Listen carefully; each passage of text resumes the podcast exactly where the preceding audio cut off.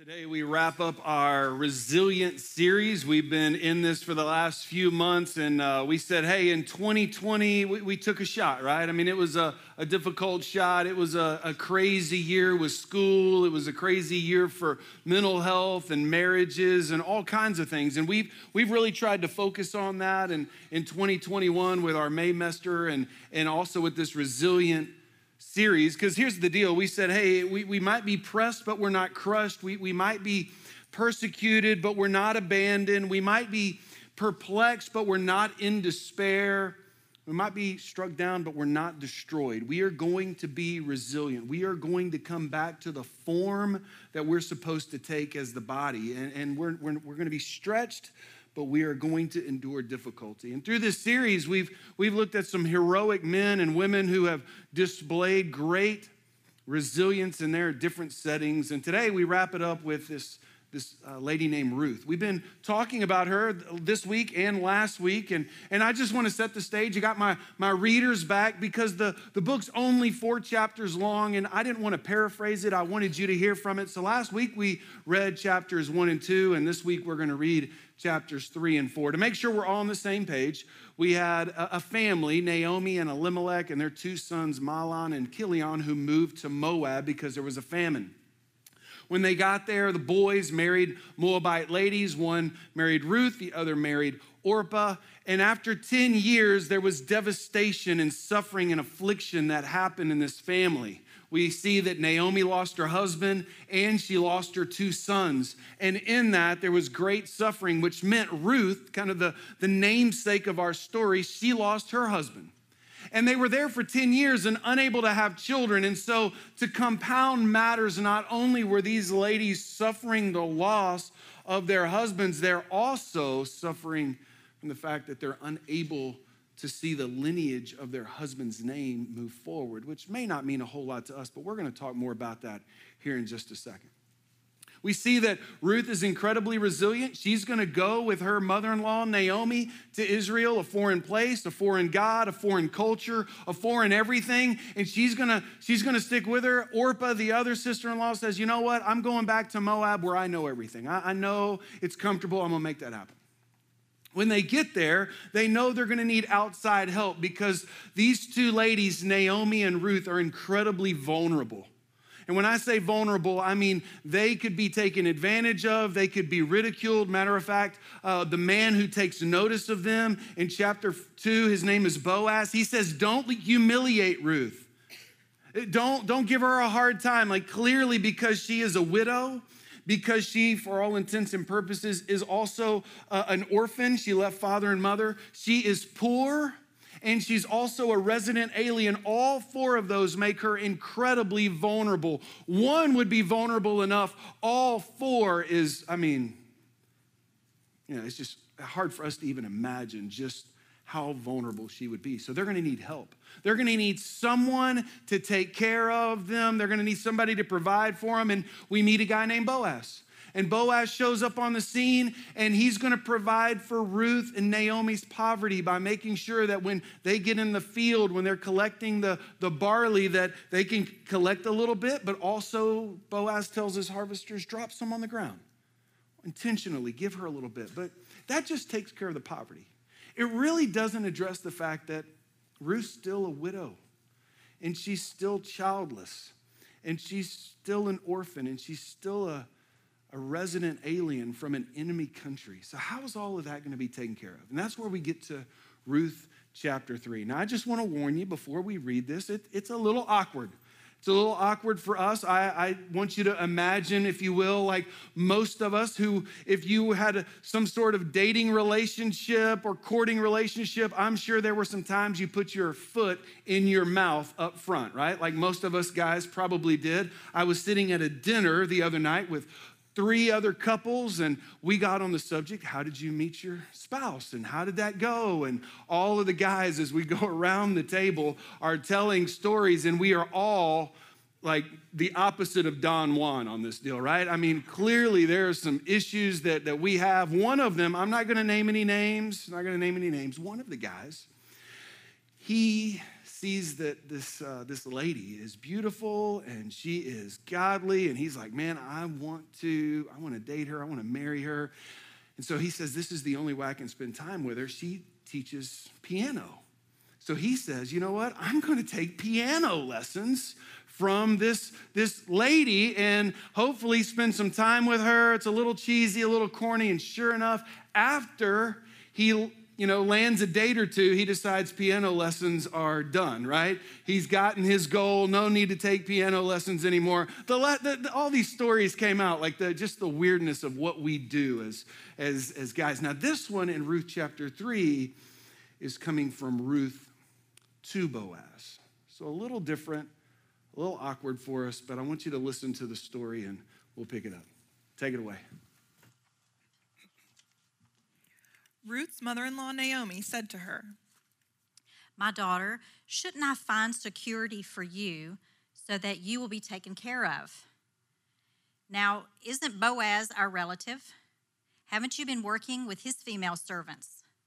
This evening he will be winnowing the barley on the threshing floor. Wash and put on perfumed oil and wear your best clothes. Go down to the threshing floor but don't let the man know that you are there until he's finished eating and drinking. When he lies down, notice the place where he is laying. Go in and uncover his feet and lie down. Then he will explain to you what you should do. I will do everything you say. She went down to the threshing floor and did everything her mother in law had instructed her. After Boaz ate, drank, and was in good spirits, he went to lie down at the end of the pile of barley. Then she went in secretly, uncovered his feet, and lay down. At midnight, Boaz was startled, turned over, and there, lying at his feet, was a woman. Who are you? I am Ruth, your slave. Spread your cloak over me, for you are a family redeemer. May the Lord bless you, my daughter. You have shown more kindness now than before, because you have not pursued younger men, whether rich or poor. Now don't be afraid, my daughter. I will do for you whatever you say, since all my people, all the people in my town know that you are a woman of noble character. Yes, it is true that I am a family redeemer, but there is a redeemer closer than I am. Stay here tonight, and in the morning, if he wants to redeem you, that's good. Let him redeem you. But if he doesn't want to redeem you, as the Lord lives, I will. Now lie down until morning. So she lay down at his feet until morning but got up while it was still dark. Then Boaz said, Don't let it be known that a woman came to the threshing floor. Bring the shawl you are wearing and hold it out. When she held it out, he shoveled six measures of barley into her shawl, and then she went into town. She went to her mother in law, Naomi, who asked her, How did it go, daughter? Then Ruth told her everything the man had done for her. She said, he gave me these six measures of barley because he said, Don't go back to your mother in law empty handed. My daughter, wait until you find out how things go, for he won't rest until he resolves this today. We see a marriage proposal. It may not seem like that to you, but this is a marriage repo- proposal, and it's a little awkward, isn't it?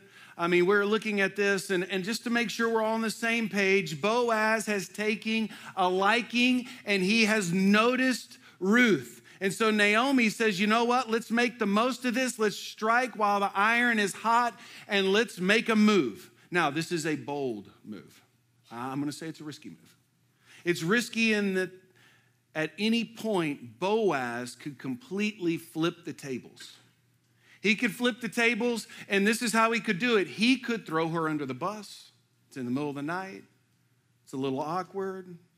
It, it, he, he's trying to save face, like, get out of here before anyone sees you. If he wants to, he could make this into a really bad situation for Ruth. He could do it. But he decides not to do that. And so, what we have here is, is Ruth asking for marriage. Now, I just want to make sure that we're all on the same page on this. You've heard it, the reading say family redeemer or kinsman redeemer. What we have is that this, this, this proposal is not about companionship. This isn't about, hey, we looked at profiles and you like nice long walks on the beach and I like nice long walks on the beach and we're going to get together and, you know, that's not what this is. This is radically different. This is about more than companionship. Matter of fact, I want to show it to you. It's going to be on the screen in Deuteronomy 25. Naomi knows there's a law in Israel that provides for her husband's name, her dead husband's name, and her deceased son's name. Listen to this in Deuteronomy chapter 25, verse 5 and 6. When brothers live on the same property, and one of them dies without a son, the wife of the dead man may not marry a stranger outside of the family. Her brother in law is to take her as his wife, have sexual relations with her, and perform the duty of brother in law, kinsman redeemer, levirate marriage. Six, the first son she bears will carry on the name of the dead brother, so his name will not be blotted out from Israel. There's a lot more to read there. I'm just going to stop at those two. This is one of those day, one of those things where back in the day you'd want to really make sure you know and like your in-laws, right? This is what we got.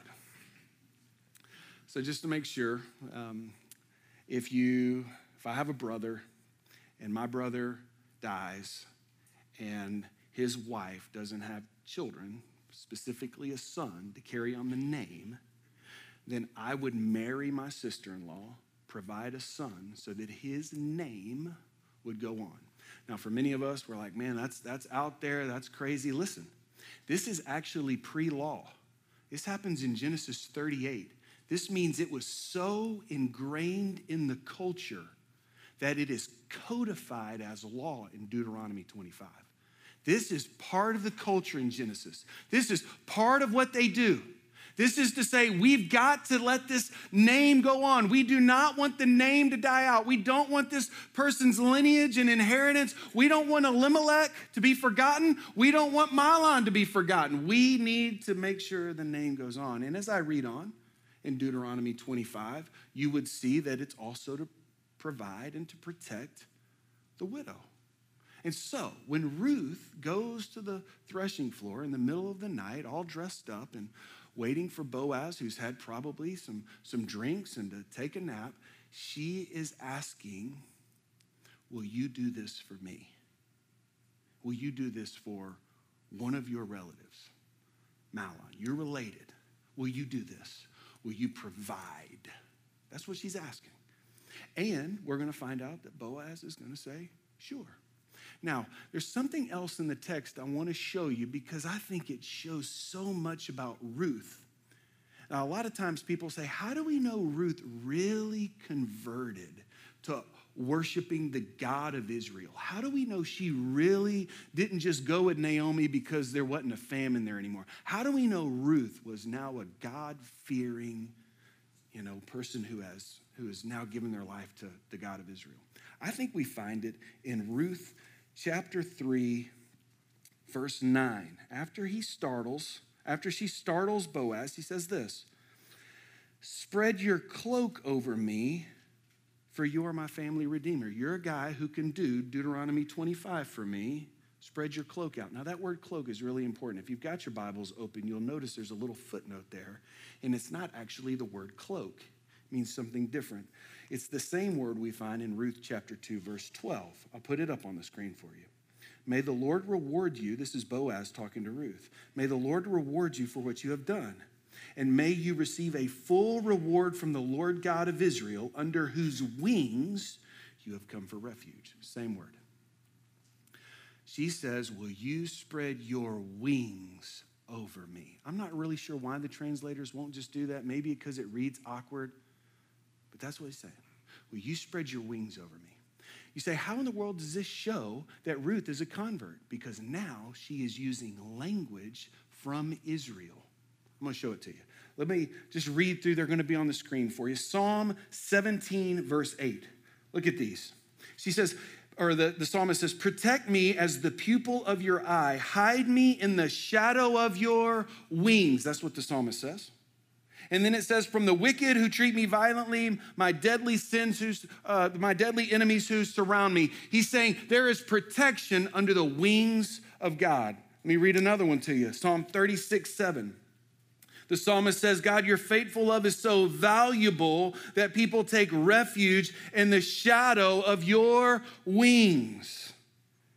They are filled from the abundance of your house. Not only do God's wings provide protection, they also provide provision. There is something there. She's using this wing language. Let me give you another one Psalm 57 1. Be gracious to me, O God. Be gracious to me, for I take refuge in you. I will seek refuge in the shadow of your wings until danger passes. Last psalm, and I could give you a ton more. Psalm 91 4 says this He will cover you with his feathers. You will take refuge under his wings. His faithfulness will be a protective shield.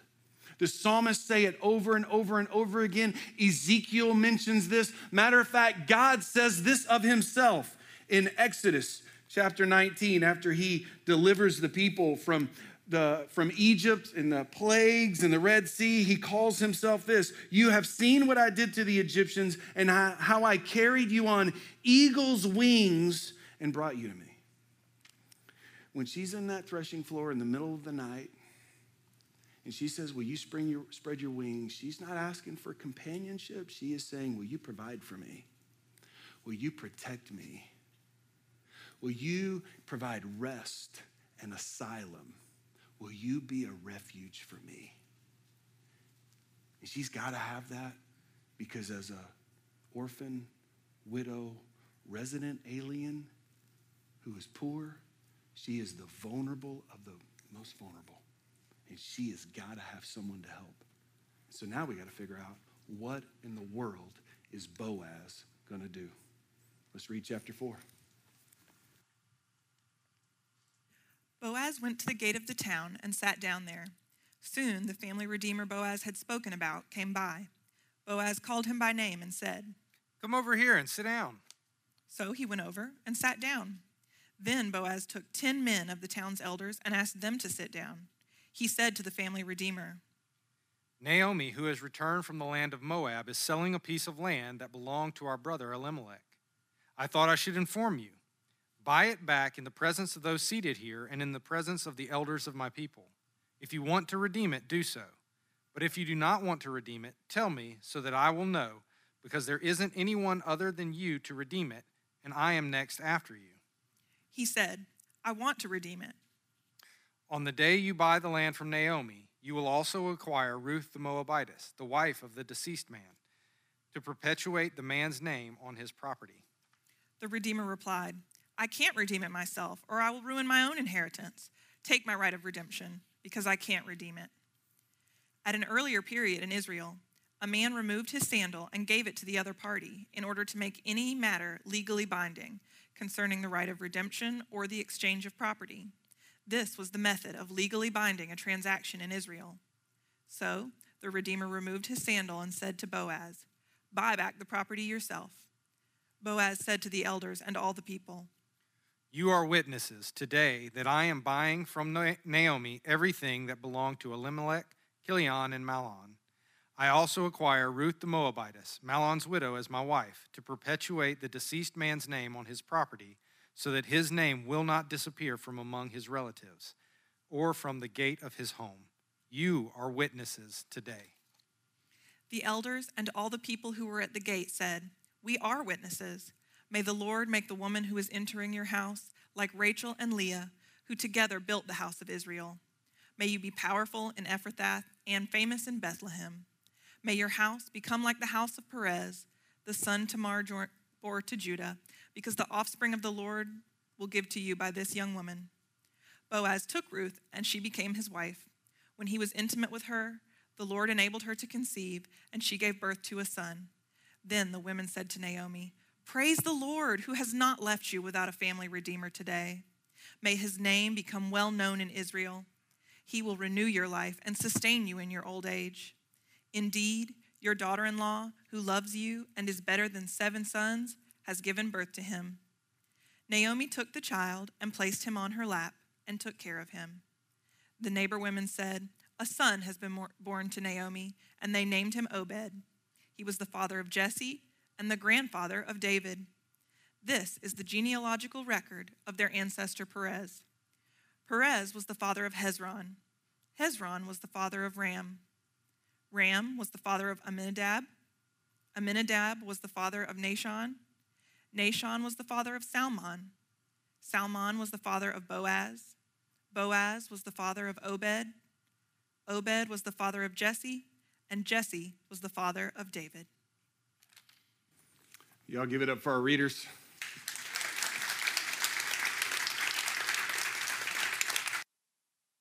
Uh, read a um, genealogy up here in front of everybody, right?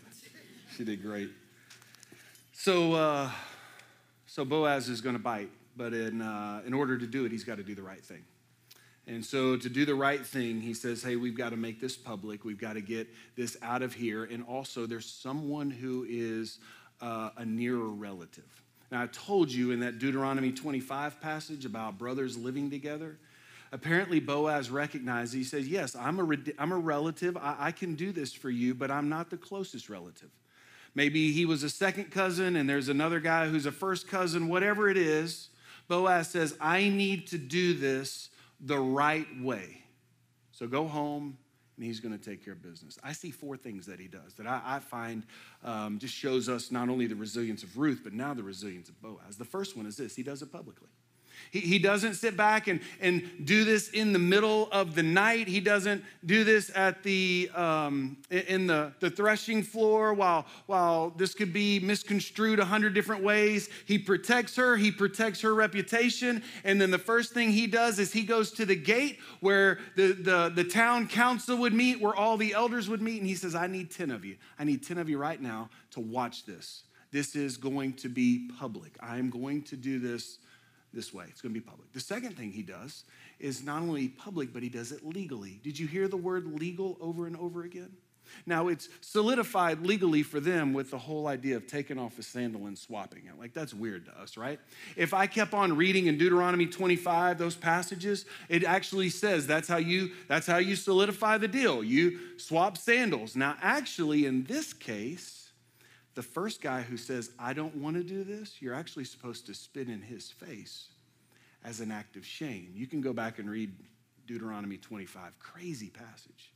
So for us, you get a legal document, you initial on every page, and then you make sure it's dated, and then you sign it. And then I'm sure there's a notary or witnesses for them. You just swap a sandal, and if it's a shameful act, you get spit in the face, and that's how we move on, right? Kind of glad for the, the ink and pen here nowadays. But he's going to do it legally. This is a legal deal. It's binding. They have swapped the sandals. The narrator in the passage makes it clear it's legal. The third thing is it's sacrificial. Think about the sacrificial part of this. The first guy who is a near redeemer, he might be, I don't know, I don't know exactly how he's a closer relative to Elimelech, but he is. He says, I'm in for the land. He's also probably in for Naomi because the land is under Naomi. Naomi's the one selling it. But this guy knows, hey, I can get the land. And we learned in chapter one, Naomi is past child rearing days. So he says, I can take Naomi, I can take the land, and no harm to me.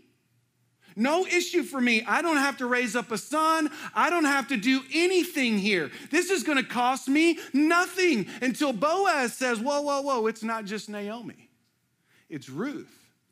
And Ruth is in the middle of her childbearing years. And at that point, he says, Ah, I'm out. Because he doesn't mind giving Ruth the first son, it's the second son that messes everything up for him.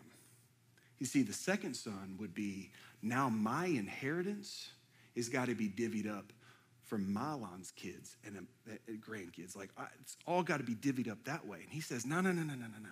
I was good with Naomi when I didn't have to worry about children. But if I got to worry about children with Ruth, I'm out. And Boaz says, I'm in. I'm willing to take that risk. I'm willing to make that sacrifice to provide a child for Elimelech and Mahlon's name to continue. And if we have more children, my inheritance can be divvied up as well. I'm good. Fourth thing, he's willing. Very first words of chapter 4 say he went to the gate. He's not sitting back passively waiting for it to happen to him.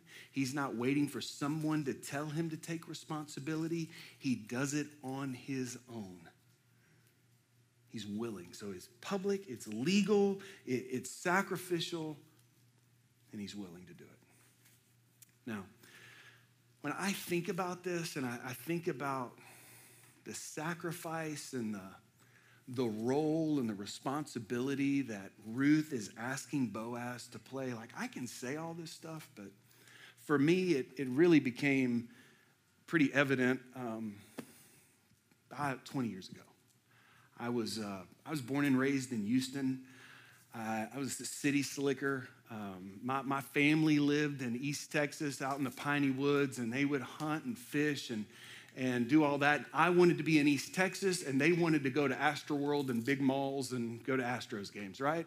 We wanted to swap. It never worked that way. And so when it was time for me to go to college, I went to a small Baptist school in, in West Texas, out in the middle of nowhere, six hours northwest. And, and I get there and I'm interning at a church and I meet a deacon there. His name is Ken Hogan, and he's a, he's a hay farmer. And as a hay farmer, I, I uh, got a chance to hop on a truck and haul hay with him. I didn't know what I was doing. He taught me all of it. He just was looking for a hand, and I jumped in and did it. And before long, I graduated and started going to seminary, and, and I just continued to work with him. And, and he put me on a tractor, believe it or not. That was crazy, right? And, and so I'm the city slicker on a tractor, and I'm driving a tractor, and I'm cutting hay, and I'd go from field to field, and, and I would do those kind of things. And, and I was living my best life at the time, right? And so I get in a tractor one morning early and, and I'm, I'm going to start cutting hay. I'm, I, you know, it's a cab, it's got the air conditioner, it's got the, the radio. I, am living it up in there and there's a swather behind me. I'm pulling this swather and it, what it does is it cuts the hay and it lays it in a nice pile right in the middle called a windrow. And so I'm going at it, I'm making it happen. It's going to be a long day. It's a 100 acre field, and it's going to be there from sunup to sundown, and I'll do it again the next day. And all of a sudden, I don't know, around round two or three, as I'm going around it, the tractor starts to do some things crazy. I can see the RPMs start to go down a little bit. The air conditioner stops blowing quite as hard, which makes me really nervous. The radio's not sounding the same. Things are bogging down. I'm no, I'm no tractor specialist, but I can tell at that time something's wrong.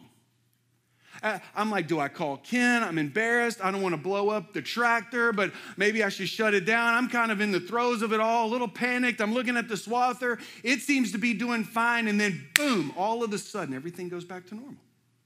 Everything goes back to normal. The, the RPMs go right back up. The air starts blowing again. The radio starts blaring like it was. I look back, sure enough, Swather's cutting, nice little windrow. But as I look back, I notice something. And when I look back, I see right next to the windrow, that pile of hay, I see a, another pile of blood, guts, feathers, bones. At that point, I realized I just sucked a turkey through the swather. Boom. I mean, sucked it through a big old Rio Grande. I mean, it's right there, right? I'm like, oh my goodness. I'm checking it, man. Everything's fine. Everything's fine. Now, I'm a city slicker. I'm not really sure what to do. So in my brain, I'm like, what in the world happened? What happened? Maybe, may, I'm like, I'm trying to figure out how do I justify the situation I am now in, right? I'm like, maybe the maybe the turkey couldn't see very well, maybe couldn't hear very well, maybe it was already injured. That was it. It was already injured. It was already dead. I just finished it off, if you will, right? So I'm going around the field in my mind. I'm working all of these scenarios, and I can see it. You know, you're going in the tractor and puddling along, and you straddle a windrow you just cut. So I can see here's this pile of turkey coming closer to me, and as any man would do, like I grab the steering wheel, lean over to look in, and I see not only blood and gut and feathers, I see a nest of eggs. Yeah, that's what I said, right? that turkey wasn't dead. Turkey wasn't, it was, it was doing what turkeys do. They provide, they protect, they give rest, and they give refuge, right? That's what Mama Turkey's to do.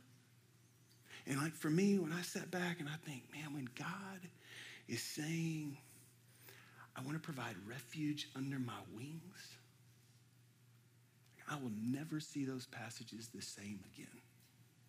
Just never see them the same again. Now, here's what's crazy about it. You ready for this? Jesus says this in Matthew 23. Listen to these words. He said, the last days of his life. Last days of his life. People are fixing to murder him. They hate his guts. Listen to what Jesus says. Jerusalem, Jerusalem, she who kills the prophets and stones those who are sent to her. How often I wanted to gather your children together as a hen gathers her chicks under her wings, yet you were not willing. She said, That's what I want to do for you. And you're not listening. You won't come. You don't want it. But that's what I'm doing. And just a few days later, Jesus would do those same four things that Boaz did. He would publicly go to the cross. He would publicly be jeered. He would publicly, they would publicly cry out, crucify him. They would publicly say, We want Barabbas instead of Jesus. They would publicly watch him be beaten. They would publicly watch him probably hang nude. They publicly saw it. Publicly saw it. It was public. It was illegal. Colossians 2:14 makes it clear it was legal. Because of the death, burial, and resurrection of Jesus Christ, the debt has been canceled, Paul says in Colossians. There was a debt, a payment, and it's been canceled. It is illegal. You can't tell me it wasn't sacrificial. It was sacrificial in the fact that he left heaven to come to earth. He took on the form of a man. He was mocked, beaten, spit upon, and crucified. It was sacrifice. And finally, he was willing. He just said he's willing. His obedient death, it was for the joy that was set before him. And some of his final words on the cross was, Forgive him. Forgive him. Willing. Man, I, I think Boaz is cool, but Jesus is a better Boaz. He is our Redeemer. He is that for us. And his arms are outstretched. God's wings are there for us to come under. And so for us today, I just would say, man, are you willing to do that? I don't know what you bring to the table. I, I don't know what you what you're struggling with. I don't know what you're feeling, but I just would say, man, his wings are big and great, and they provide and they protect and they give rest. So here in a minute, we're going to sing. We're going to sing a song like Jesus paid it all. How appropriate, right? And we're going to sing about the refuge of God always being there. And you're going to have a chance to take the elements, Lord's Supper where this, this bread represents the body that was broken for you. And this, this juice represents the blood that was shed for you. Because whoever you are and whatever you bring in here, Jesus is saying the arms are here. Would you come under? Let me pray for us. Oh, Father, um, I thank you for that experience, I don't know, 20 years ago or so that just I'll never forget it. I'm just so so thankful for just a very vivid picture of who you are and what you've accomplished. I thank you for this beautiful story in, in Ruth where Boaz is willing to, to stretch out his arms and take in a a vulnerable person to love her and to care for her and to provide. And she ends up being in the genealogy of Jesus. How cool is that?